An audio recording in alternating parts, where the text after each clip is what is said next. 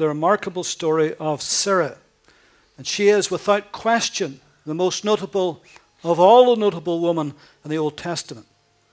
And Hebrews eleven rightly praises her because she judged him who was faithful. Peter also commends her by saying, First Peter three six, whose daughters you are if you do good and are not afraid with any terror. Now, the wonderful thing about the Bible is that when it comes to men and women of renown, the Bible is not frightened to expose their flaws and weaknesses. The Bible says that Elijah was a man with like passions just as we are. And we know that throughout Scripture, God shows us and reveals to us the weaknesses and flaws of his great men and women. For instance, Moses lost his temper. David commits adultery. Abraham, we'll see in a moment or two, lies about his wife. Elijah has a pity party, wanted to die. And we know that David committed adultery. Aaron builds a golden calf. Jacob cheats. Noah gets drunk. And on and on you could go. Now, the thing about Sarah is this. And even though she was a remarkable woman of God, and yet she shows much impatience. At times she's petulant. At times she has got a fiery temper. At other times she loves to be in control and control things around her. And then there are moments when she is very, very harsh with her staff, with her servants. And yet in spite of all of that, in spite of being such a beautiful, extraordinarily beautiful woman, as we'll see in a moment, the Bible shows her warts, metaphorically speaking, and all. So, even though today's story is very, very familiar to us all, uh, we want to revisit it and hopefully see it through fresh eyes. The, the weakness of a familiar story is, is that we oftentimes have already our mind made up before we read it. We say, well, I know that, or I've heard that so many times. And often when we do that, we miss important, crucial parts of it. And so today we want to read this uh, remarkable story and hopefully, hopefully see something fresh and new in it, and certainly uh, learn some lessons from it. The first mention of, of Sarai, uh, if I, through this course of this message this morning, if I say Sarah when I should be saying Sarai, or say Abraham when I should be saying Abram, you'll forgive me for that. Uh, it's, it's just that we they're so commonly known as Sarah and Abraham, uh, but actually they weren't called that until they were ninety. Well, Abraham was ninety uh, years old, and uh, so uh, we got to wait a little while before we get to that in the story. But if I if I inadvertently do that, then just please give me a pardon for that and ignore that, will you? It says here in chapter eleven, when it's talking about, uh, telling us about the family history, I suppose, it tells us here uh, in verse thirty, when it mentions Sarai, it says, but Sarai was barren, she had no child. That's the first thing we know about her. And it's important to know that, that she was barren and she had no child. And so let's then begin to read uh, from chapter twelve. Now, as we get through these few chapters, uh, we will skip entirely some of these chapters because it's not that important to our storyline this morning. But we've got to go through a few of them and pick out that which relates to our message. So in chapter twelve of Genesis then, it says, now the Lord said to Abram, get out of your country, from your family, and from your father's house, to land that I will show you. I will make you a great nation, and I will bless you, and make your name great, and you shall be a blessing. And I will bless those who bless you, and I will curse him who curses you. And in you all the families of the earth shall be blessed. So Abraham, so Abram departed as the Lord had spoken to him, and Lot went with him. And Abram was seventy-five years old when he departed from Haran, and took Sarai his wife, and Lot his brother's son, and all their possessions that they had gathered, and all the people whom they had acquired in Haran, and they departed to go to the land of Canaan. Now, let's just stop there just briefly for a moment. Abram and his father and family members had already set off on this journey. Had we read towards the end of chapter eleven, we'd have found that out.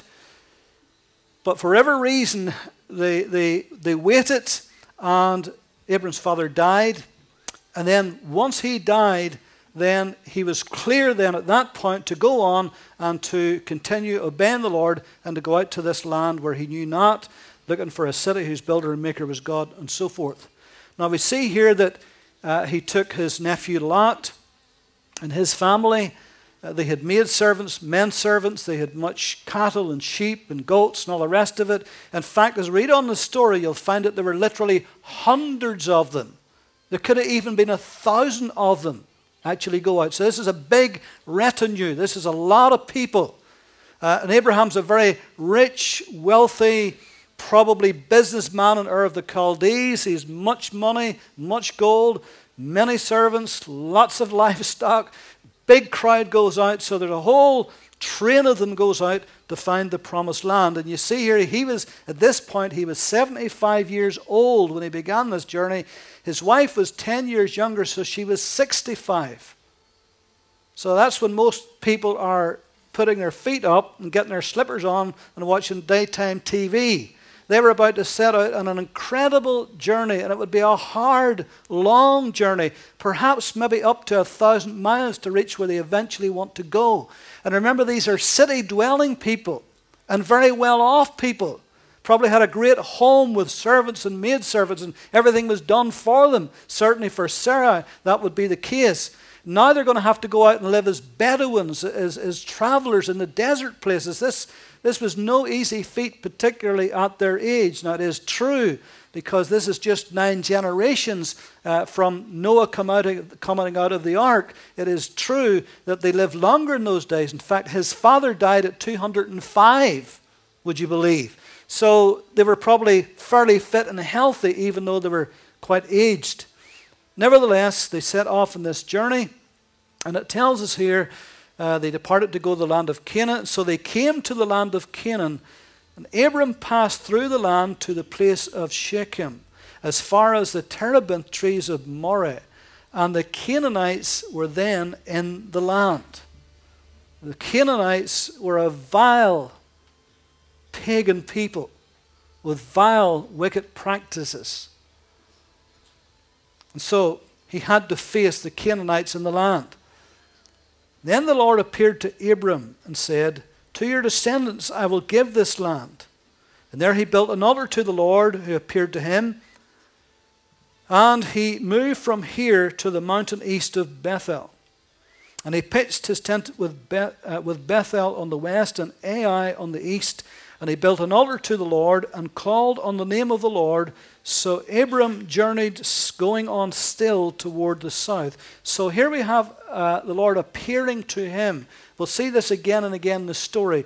Most uh, commentators and theologians believe that this was a pre-incarnate uh, appearance of Christ himself uh, to Abram. Then in verse ten it says, "Now there was a famine in the land. And Abram went down to Egypt to dwell there, for the famine was severe in the land." Big mistake. Big mistake. Rational decision. Sounded logical. Seemed to be the only thing to do, but he didn't pray about it. He didn't seek the Lord about it. He looked at the natural conditions that he was facing of severe famine and concluded, well, there's no famine in Egypt, so we might as well go to Egypt. Well, God didn't want him to go to Egypt. Egypt, by the way, more often than not in Scripture, is a type of the world.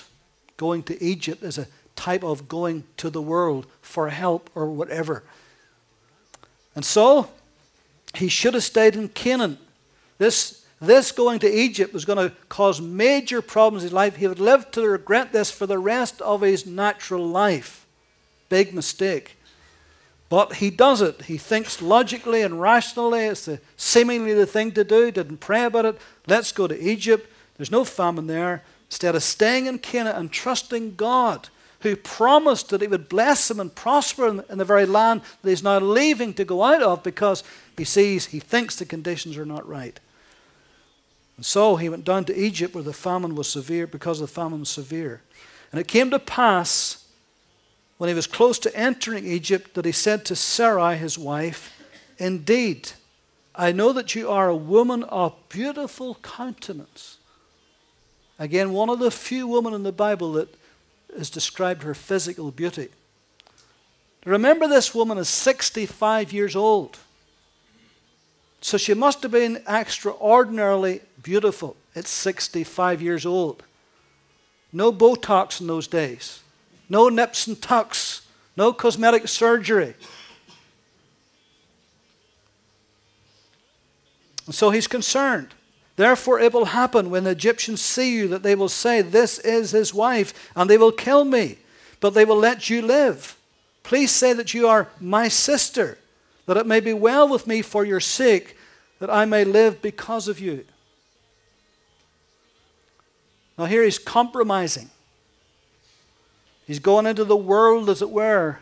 The first thing he does is compromise. Believers who go into the world are sure to compromise. And that's what he's doing here. He's not trusting the Lord here at all. You say, well, he, he's lying. He says, this is telling this is my sister. Well, it was a half-truth.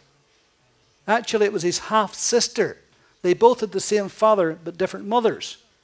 Now, this was before God gave Moses the law. That would come much later. And so God had put no prohibition on this. And, and genetically speaking, it would still have been okay genetically, because it was only nine generations from Noah's family who began a new race, as it were, who took up because of the flood. So genetically there wouldn't be any problems at this stage. Later on there would be, now there would be today, because the gene pool has been, has been radically changed. So get over that part of it, because that in that day was okay, it was acceptable. Later on it wasn't, and God put a prohibition against it and was very hard against it, but at this point it was not. So he says, "Say you're my sister, and I shall live because of you." And so it was when Abram came into Egypt that the Egyptians saw that the woman, that she was very beautiful. The princes of Pharaoh also saw her and commended her to Pharaoh. And a woman was taken to Pharaoh's house. Now, she, you can see that she really must have been stunningly beautiful. I mean, Pharaoh had his concubines. He had his harem. I mean, he had all the most beautiful women in the land. So she must have been exceptional. So he treated Abram well for her sake. And he had sheep and oxen and male donkeys and male and female servants and female donkeys and camels. Did you notice that? And he gave him female servants. So now we know where he got Hagar, the Egyptian maid, from. We'll see later on in the story. But the Lord plagued Pharaoh and his house with great plagues because of Sarai, Abram's wife. And Pharaoh called Abram and said, "What is this that you have done to me? Why did you not tell me that she was your wife? Why did you say that she is my sister?" So somehow he found out when these plagues started to happen, uh, some probably somebody belonging to Abraham said, "This is the reason, because this shouldn't be happening." He says, "I might have taken her as my wife. Now therefore, here is your wife. Take her and go your way." So Pharaoh commanded his men concerning him, and they sent him away with his wife and all that he had. So he's getting kicked out of Egypt.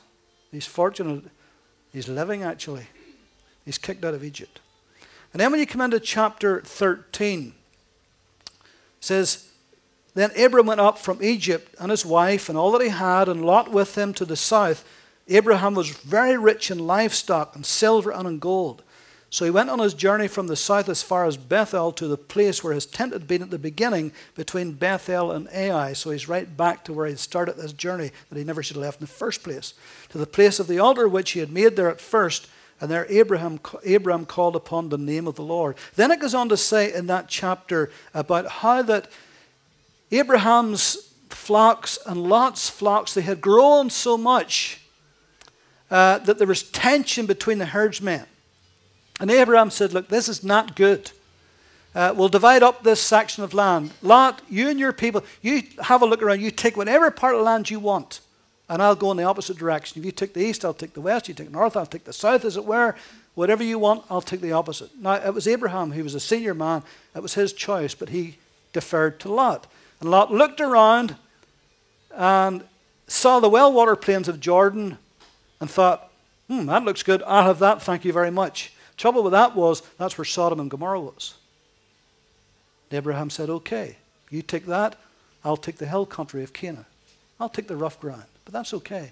By the way, whenever Lot left, God says, look around, Abraham, Abraham, all the land that you see, as far as your eye can see, all of this and more I give to you. All of it. Now, if you read on in that particular story and right on through, uh, right on down to chapter fourteen, Uh, you will see then that now Lot is living in Sodom. He's at the gate of Sodom. He's living in Sodom. His family's there. And he sees all of the perversion and the filth that's going on. It vexes his righteous soul from day to day. But he still stays there and lives there with his whole family. And then, lo and behold, a confederation of four kings come and attack the kings of Sodom and Gomorrah. And Lot and his whole family are all taken captive away. And when Abraham hears this, he decides he'll go after them, and he has three hundred eighteen armed men with him, trained armed men. And they go after these kings, and they, and although they were facing great armies, they actually won the battle and took Lot and his family back again. And then coming back from that battle, having won that, towards the end of chapter thirteen, that's where he meets this strange, mysterious priest called Melchizedek. Uh, and I haven't time to go into this morning. He was a type of Christ, but we haven't time to go into that story this morning. And then, of course, the king of Sodom says, listen, I want to uh, reward you for all that you've done, and uh, you, you give me the, you know, all the goods that you've got, I want to give them to you. You can keep them. You've been blessed with them. And Abraham says, no, I don't want anything from you, lest you say you made Abraham rich. Now then it comes into chapter fifteen. After these things, the word of the Lord came to Abram in a vision, saying, do not be afraid, Abram. I am your shield, your exceeding great reward. But Abraham said, Lord God, what will you give me, seeing I go childless? And the heir of my house is Eliezer of Damascus. And Abram said, look, you have given me no offspring. Indeed, one born in my house is my heir. And behold, the word of the Lord came to him, saying, this one shall not be your heir, but one who you will, who will come forth from your own body shall be your heir. Then he brought him outside and said, look toward heaven and count the stars if you're able to number them. And he said to him, so shall your descendants be. And he believed in the Lord, and he accounted it to him for righteousness. The writers in the New Testament actually bring out this point when they're talking about faith and righteousness and so forth. Then he said to them, to him, beg your pardon, I am the Lord who brought you out of Ur of the Chaldees to give you this land to inherit it. And he said, Lord God, how shall I know that I will inherit it? And he said to him, bring me a three-year-old heifer, a three-year-old female goat, a three-year-old ram, a turtle dove, and a young pigeon. And then he tells him to cut the animals in two and put one on one side and the other half on the other side, but don't split up the two birds, and then wait. God is going to make a covenant with him here about this. And so he waited all day, and the vultures came to eat those sacrifices, and he had to beat them off, and then a great deep sleep came upon him, and in the midst of all of that, there's a burning torch of fire comes and goes up and down the middle between these, and that was God's sign to him that this was a, a covenant, that God was signifying this.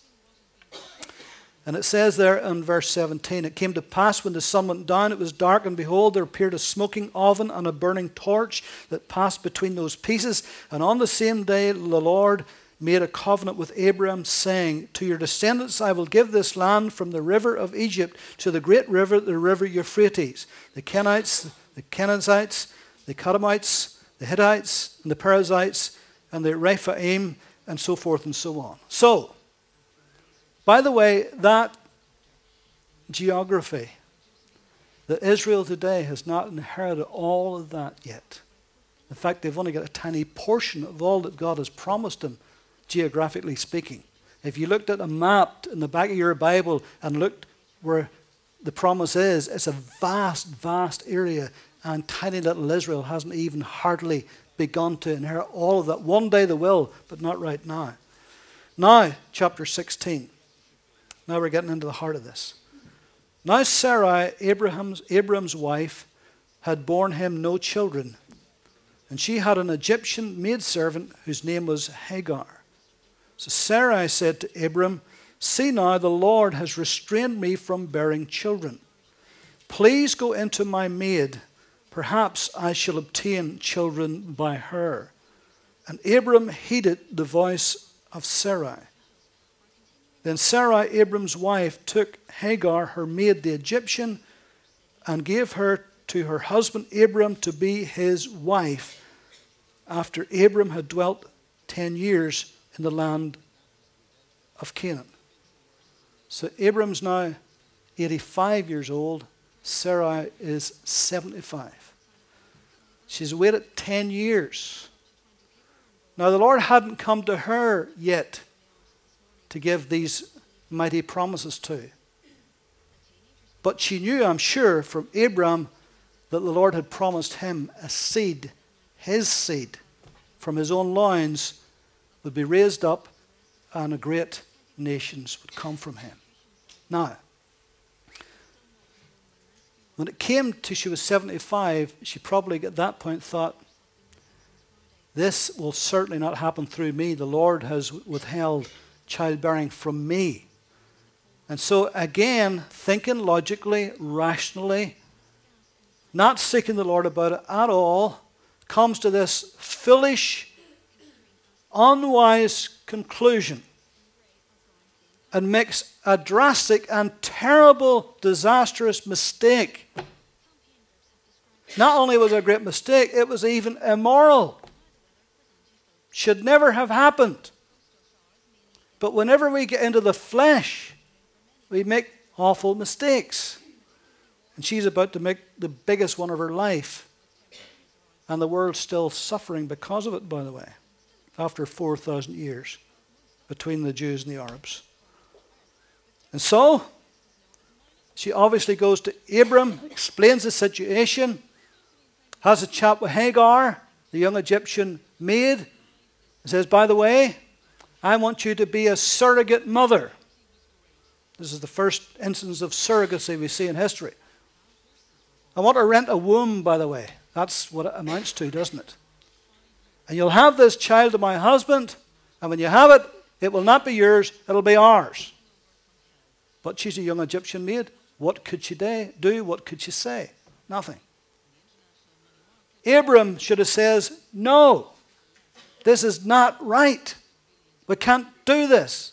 It would be dishonoring to do this, but he didn't. Another big mistake on his part. And so, a wedding ensued. Don't know if it was a grand wedding or a quiet one, but a wedding happened nonetheless.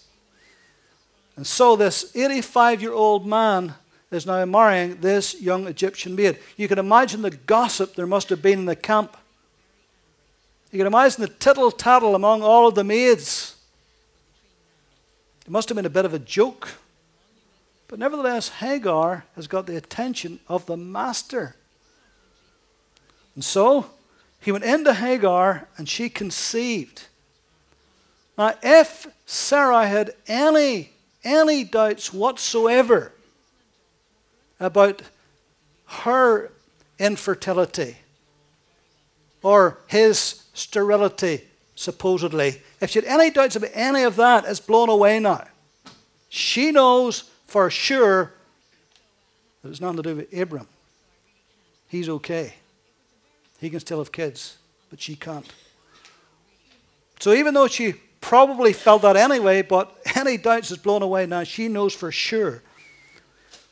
And when she saw that she had conceived, this is Hagar, her mistress became despised in her eyes. Now Hagar initially would have been without fault because she was a young maid. What could she do? But she's not at fault now. Now she has got onto her high horse. Now pride has struck at her heart. Now she's thinking, hey, your wife couldn't give you any children, but I could. Your wife's past it, but I'm not.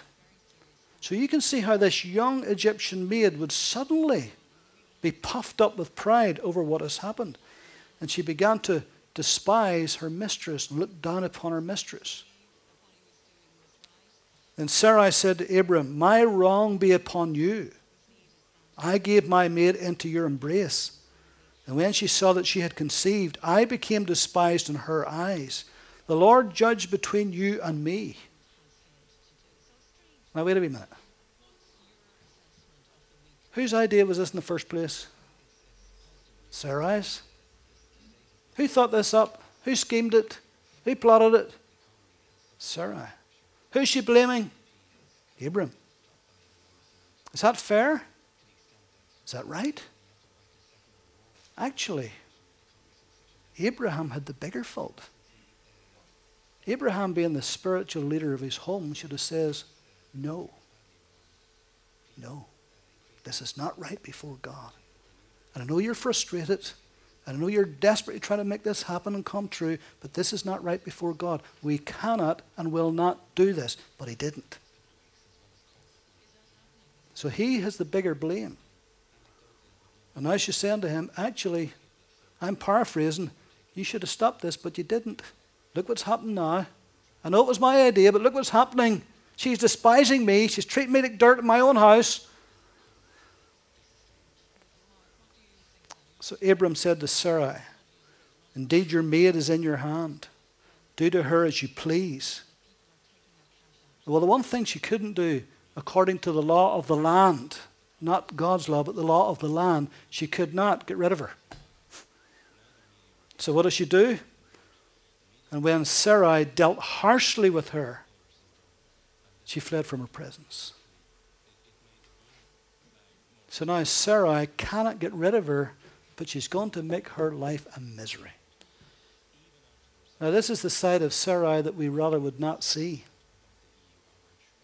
because she is mentioned as a great woman of faith and beauty and demeanor and everything in the New Testament. But the Bible's very, very honest, and it's appraisal of our humanity, isn't it? So this is a side that the Bible's showing us that we really don't want to see, but we have to look at it. And here is our frustrations and our petulance coming out and our fiery temper and not treating her staff very well. She's treating her very, very harshly indeed. So much so, in fact, that Hagar comes to the point where she has had enough. She wakes up one day and says, that's it, I'm out of here. And she does get out of there. And she runs, which was dangerous for her as a maid, as a slave, actually. She runs, and she heads towards Egypt, to her homeland. She's had enough of this house. Now that's rather sad, in fact, because here are two, listen to me, here are two godly people, Abram and Sarai, followers of the one true and living God. And in her house is this lovely young woman that's been taken from her idolatrous lifestyle, her pagan lifestyle, a sun god worshiper, and she's in among this godly bunch. And when she should be looking up to the God of heaven as a true and living God, because of the example they're setting, they're treating her very harshly. And she's probably thinking, well, if, if this is the God they serve, I don't want anything to do with that God. Isn't it a tragedy when we as believers, if we treat other people so harshly and wrongly and badly that they walk away and say, well, if that's your God, I don't want anything to do with him. And that's what lots of people do, isn't it? Because we don't set the example. So she runs. But look what happens, verse seven. Now the angel of the Lord, now here's this terminology of again. Again, most theologians, commentators believe that this is a pre-incarnate theophany, uh, appearance of Christ. Now the angel of the Lord found her by a spring of water in the wilderness, by the spring on the way to Shur. And he said, Hagar, Sarai's maid, notice how he addresses her, he's reminding her, where have you come from and where are you going? Ah, of course, he knows where she's come from and he certainly knows where she's going, but he's eliciting, how many knows when God asks you a question? He already knows the answer, but he's wanting you to, for you, us to say something. So where have you come from and where are you going? Well, she's come from this supposedly godly house and she's going to go back to her old gods. By the way, she's nearly on the border of Egypt here. She's almost there. She said, I am fleeing from the presence of my mistress Sarah. And the angel of the Lord said to her, return to your mistress and submit yourself under her hand. Now that was not what you would want to hear. You can imagine her heart must have dropped at that point. But I mean, here's the Lord speaking to her. She knows who believes, she thinks she knows who this is. This is really important. She's got to do this. But then he encourages her. Listen to what he says. Then the angel of the Lord said to her, I will multiply your descendants exceedingly, so that they shall not be counted for multitude. And the angel of the Lord said to her, behold, you are with child, and you shall bear a son, and you shall call his name Ishmael, or God hears, because the Lord has heard your affliction. And then he describes this child. He shall be a wild man. And every hand shall be against his hand, shall be against every man, and every man's hand against him. And he shall dwell in the presence of his people. By the way, the Arabs, Arab tribes come from Ishmael. And there's a fairly apt description. Then she called the name of the Lord who spoke to her. You are the God who sees, or El Rohi. You are the God who sees, for she said, have I also seen, ha, have I also here seen him who sees me? Therefore the well was called Beer Lahai Rohi, which means the well of the one who lives and sees. It is between Kadesh and Beerit. And so Hagar bore Abram a son, and Abram named his son whom Hagar bore Ishmael. So she must have told them the whole story.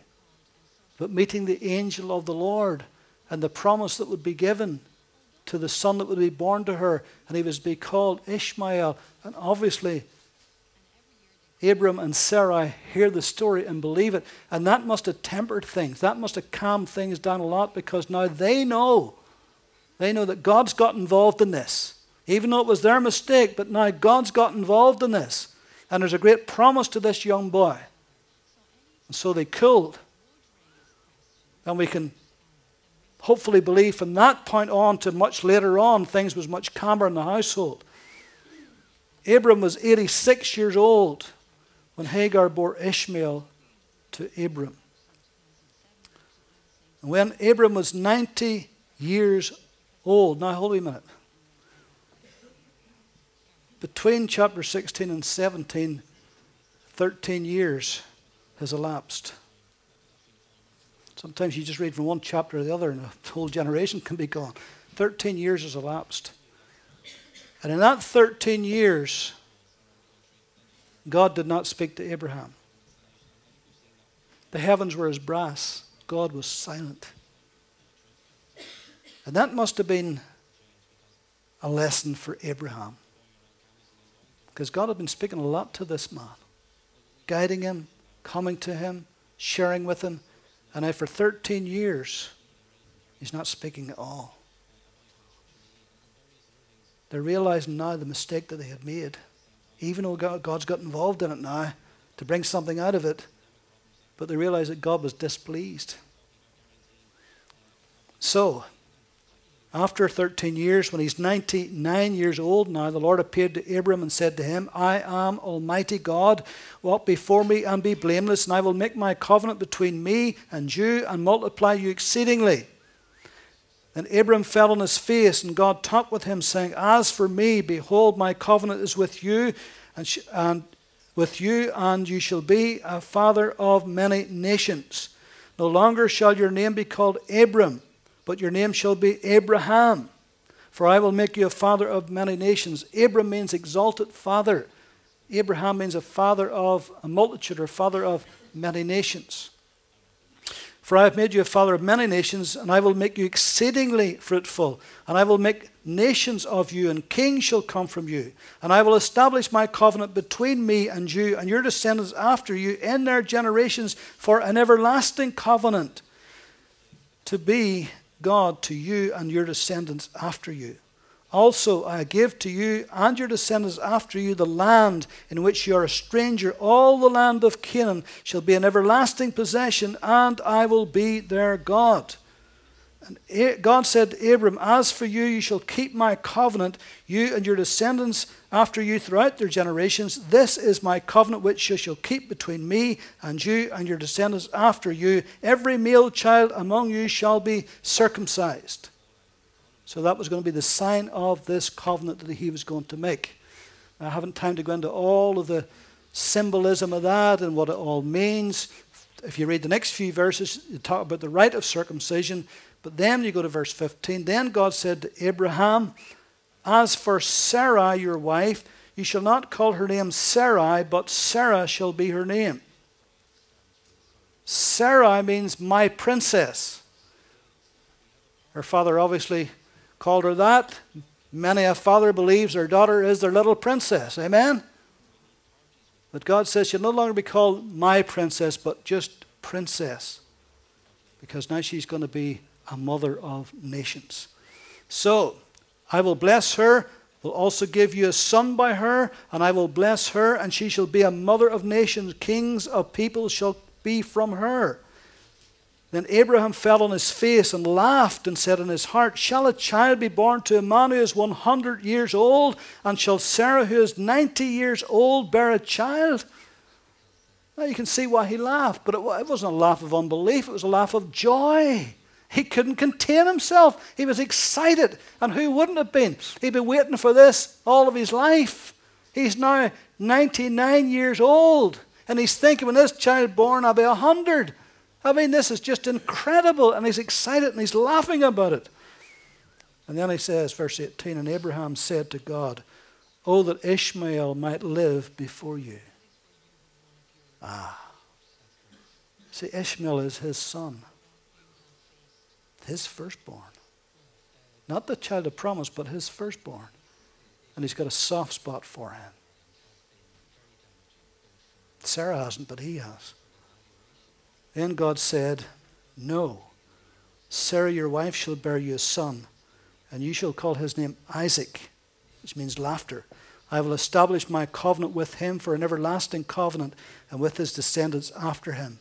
And as for Ishmael, I have heard you. Behold, I have blessed him, and I will make him fruitful, and will multiply him exceedingly. He shall begat twelve princes, and I will make him a great nation. Which has been true and has been fulfilled. But my covenant I will establish with Isaac, whom Sarah shall bear to you at this set time next year. And when he finished talking with him, and God went up from Abraham. And then if you read the rest of that chapter, you'll see that he took all of his household, including Ishmael, and circumcised them, as God had told him to. Then chapter eighteen, Then the Lord appeared to him by the terebinth trees of Mamre. As he was sitting in the tent door in the heat of the day, he lifted up his eyes and looked, and behold, three men. Notice it says, the Lord appeared to him, and then it says, and he looked and he saw three men. They just appeared. It doesn't even say how they got there. They just suddenly appeared. So this is the Lord with two angels. Three men are standing by him. They looked like men, only there was something different about these three, and he recognized that immediately.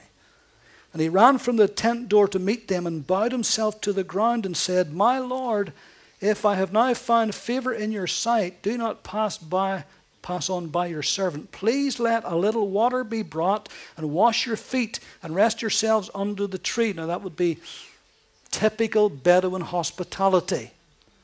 But it's more than that with Abraham. He recognizes something's going on here.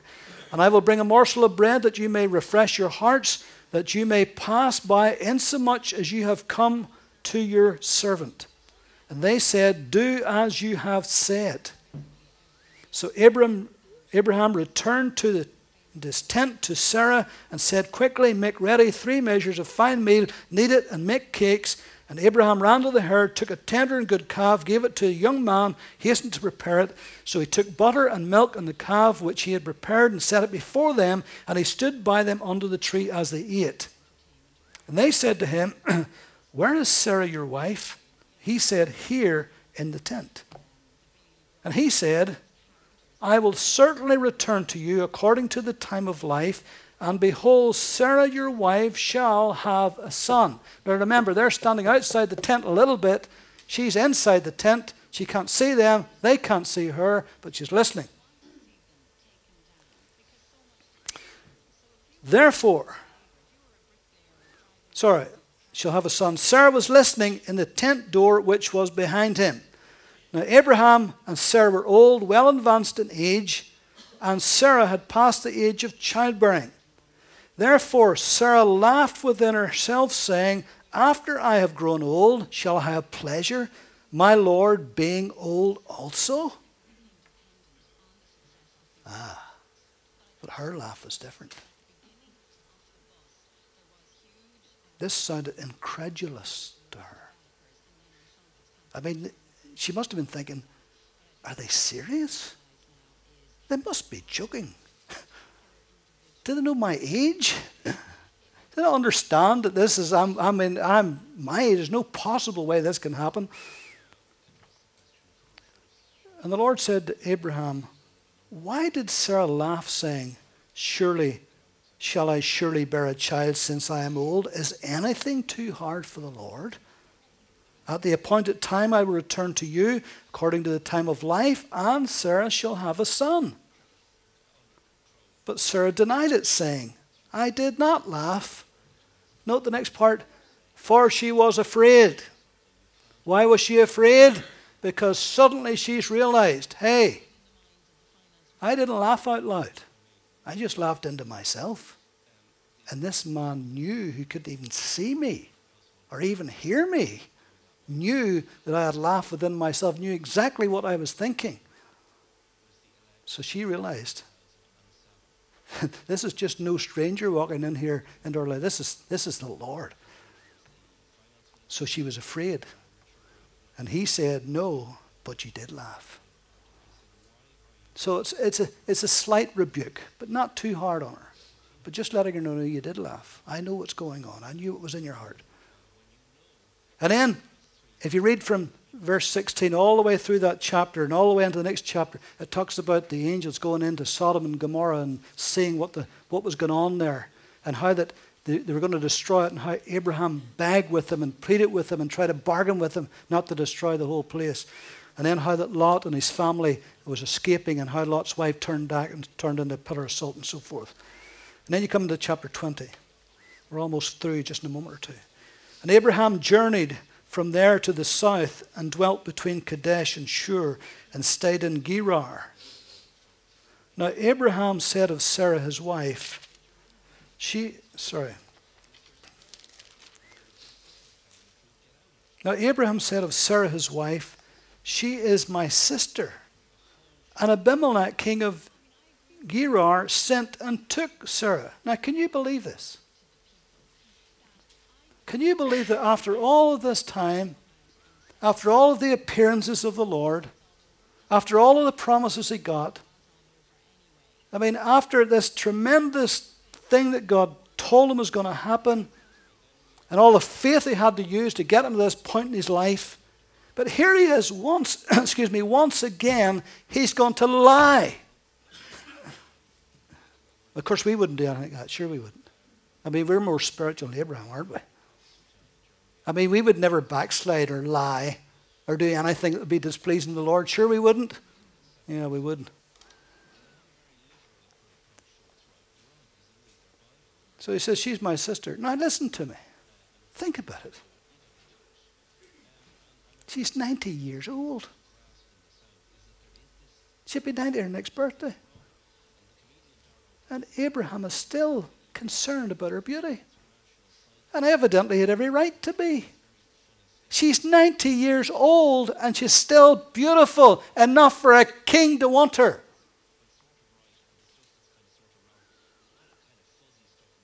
But God came to Abimelech in a dream by night and said to him, "Indeed, you're a dead man because of the woman who you have taken, because she is a man's wife."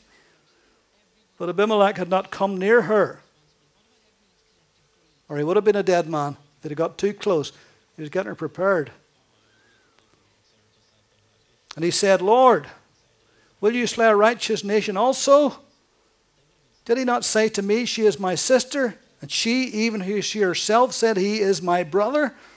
In the integrity of my heart and innocence of my hands I have done this."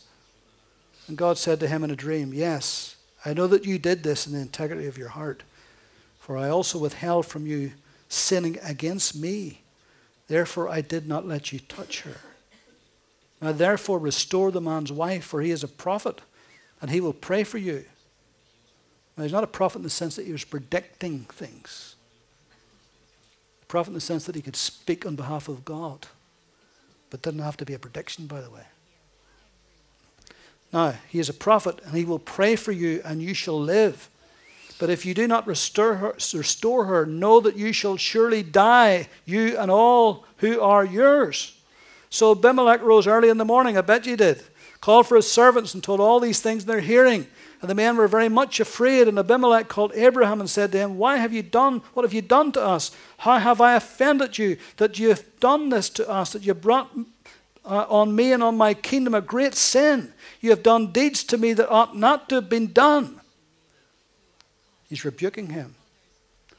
And the Lord allows him to rebuke him because they need it rebuked for their unbelief, their lack of faith. Then Abimelech said to Abraham, "What did you have in view that you have done this thing?" And Abraham said, "Because I thought, surely the fear of God is not in this place, and they will kill me on account of my wife. But indeed, she is truly my sister. She is the daughter of my father, but not the daughter of my mother. And she became my wife. It came to pass when God called me to wander from my father's house that I said to her, 'This is your kindness that you should do for me. In every place, wherever you go, say of me, he is my brother.' Then Abimelech took sheep and oxen and male and female servants and gave them to Abraham, and he restored Sarah his wife to him. And Abimelech said, 'See, my land is before you. Dwell where it pleases you.' Then to Sarah he said, 'Behold, I have given your brother a thousand pieces of silver. Indeed, this vindicates you before all who are with you and before everybody.' Thus she was rebuked." Hmm. So Abraham prayed to God, and God healed Abimelech, his wife, and his female servants. Then they bore children, for the Lord had closed up all the wombs of the house of Abimelech because of Sarah, Abraham's wife. Then quickly, the Lord visited Sarah as he had said. And the Lord did for Sarah as he had spoken.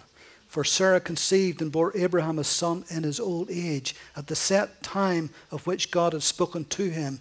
And Abraham called the name of the son who was born to him, whom Sarah bore to him, Isaac. Then Abraham circumcised his son Isaac when he was eight days old, as God had commanded him. Now Abraham was one hundred years old when his son Isaac was born to him. And Sarah said, "God has made me to laugh, and all who hear will laugh with me." She also said, "Who would have said to Abraham that Sarah would nurse children? For I have borne him a son in his old age." No wonder he was called Laughter. There must have been some joy and laughter in that household from that time on when this little son came in. However, we're almost finished, but not quite with the story. However, so the child grew and was weaned. And Abraham made a great feast on the day that Isaac was weaned. So he probably was about three years old, maybe four, maybe two and a half, and about that, a toddler, in other words. And Sarah saw the son of Hagar, the Egyptian, whom she had borne to Abraham, scoffing. Ah, the old tensions has come back. Here's this Hagar's son, Ishmael. He's about perhaps sixteen, maybe seventeen, fifteen, sixteen, seventeen, around about that age now. And here he is.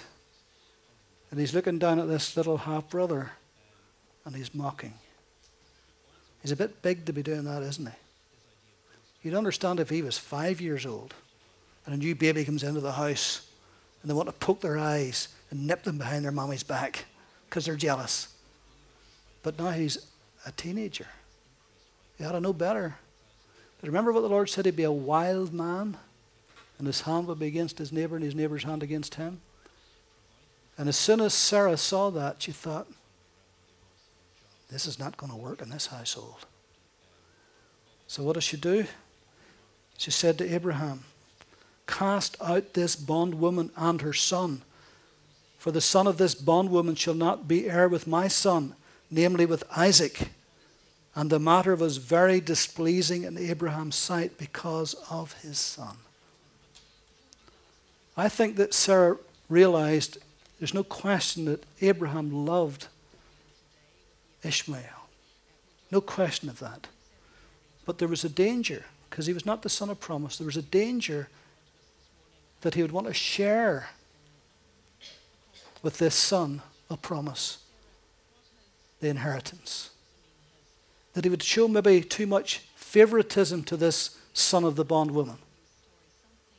Because God's plan has got to be put into operation. God's promises have got to come true here. And anything that's going to come between that and the promises of God coming true has got to give. And I think Sarah must have begun to realize this. Abraham will be too soft here. He'll take sides here. This, this just is not going to work in this house. So it says, cast her out and her son out of this house. Seems a bit harsh, but actually God allows this and God commends her for this. Listen to what happens. But God said to Abraham, do not let it be displeasing in your sight because of the lad or because of your bondwoman. Whatever Sarah has said to you, listen to her voice. For in Isaac your seed shall be called. So in this case, God says, listen to your wife. She's right this time. She's absolutely spot on. Yet I will also make a nation of the son of the bondwoman because she is your seed. So Abraham arose early in the morning and took bread and a skin of water and put it on her shoulder. He gave it, and the boy gave and he gave it and the boy to Hagar and sent her away. And then she departed and wandered in the wilderness of Beersheba. That seems kind of miserly. A man with all his money and wealth, he gives her what? A loaf of bread and a skin of water. Not very much to send her off into the wilderness. But God was going to look after Hagar and Ishmael. And when the water in the skin was used up, and she placed the boy under one of the shrubs, then he went and sat down across from him at a distance, about a bow shot, for she said to herself, let me not see the death of the boy. So she sat opposite him and lifted up her voice and wept. And God heard the voice of the lad. So he's been weeping too. God heard the voice of the lad. Then the angel of God called to Hagar out of heaven and said to her, what ails you, Hagar? Fear not, for God has heard the voice of the lad where he is. Arise, lift up the lad, and hold him with your hand, for I will make him a great nation. And God opened her eyes, and she saw a well of water. And she went and filled the skin with water and gave the lad a drink. So God was with the lad, and he grew and dwelt in the wilderness and became an archer. He dwelt in the wilderness of Paran, and his mother took a wife for him from the land of Egypt. And from him came the Arab nations, probably the most wealthiest people on earth today. Of course, with that came the tension between the Jews and the Arabs. If you read on down that chapter, you'll see that he made a covenant with Abimelech, king of Gerar. And then, we can't read this because of time, because we're just a bit finished.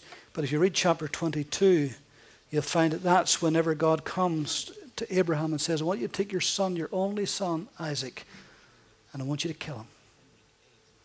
Offer him as a sacrifice. Now, We don't know because it doesn't say whether Abraham told Sarah about this. That's just left blank for us. I suspect that he didn't. I suspect that he didn't. And they took a three-day journey to Mount Moriah. They climbed the mountain.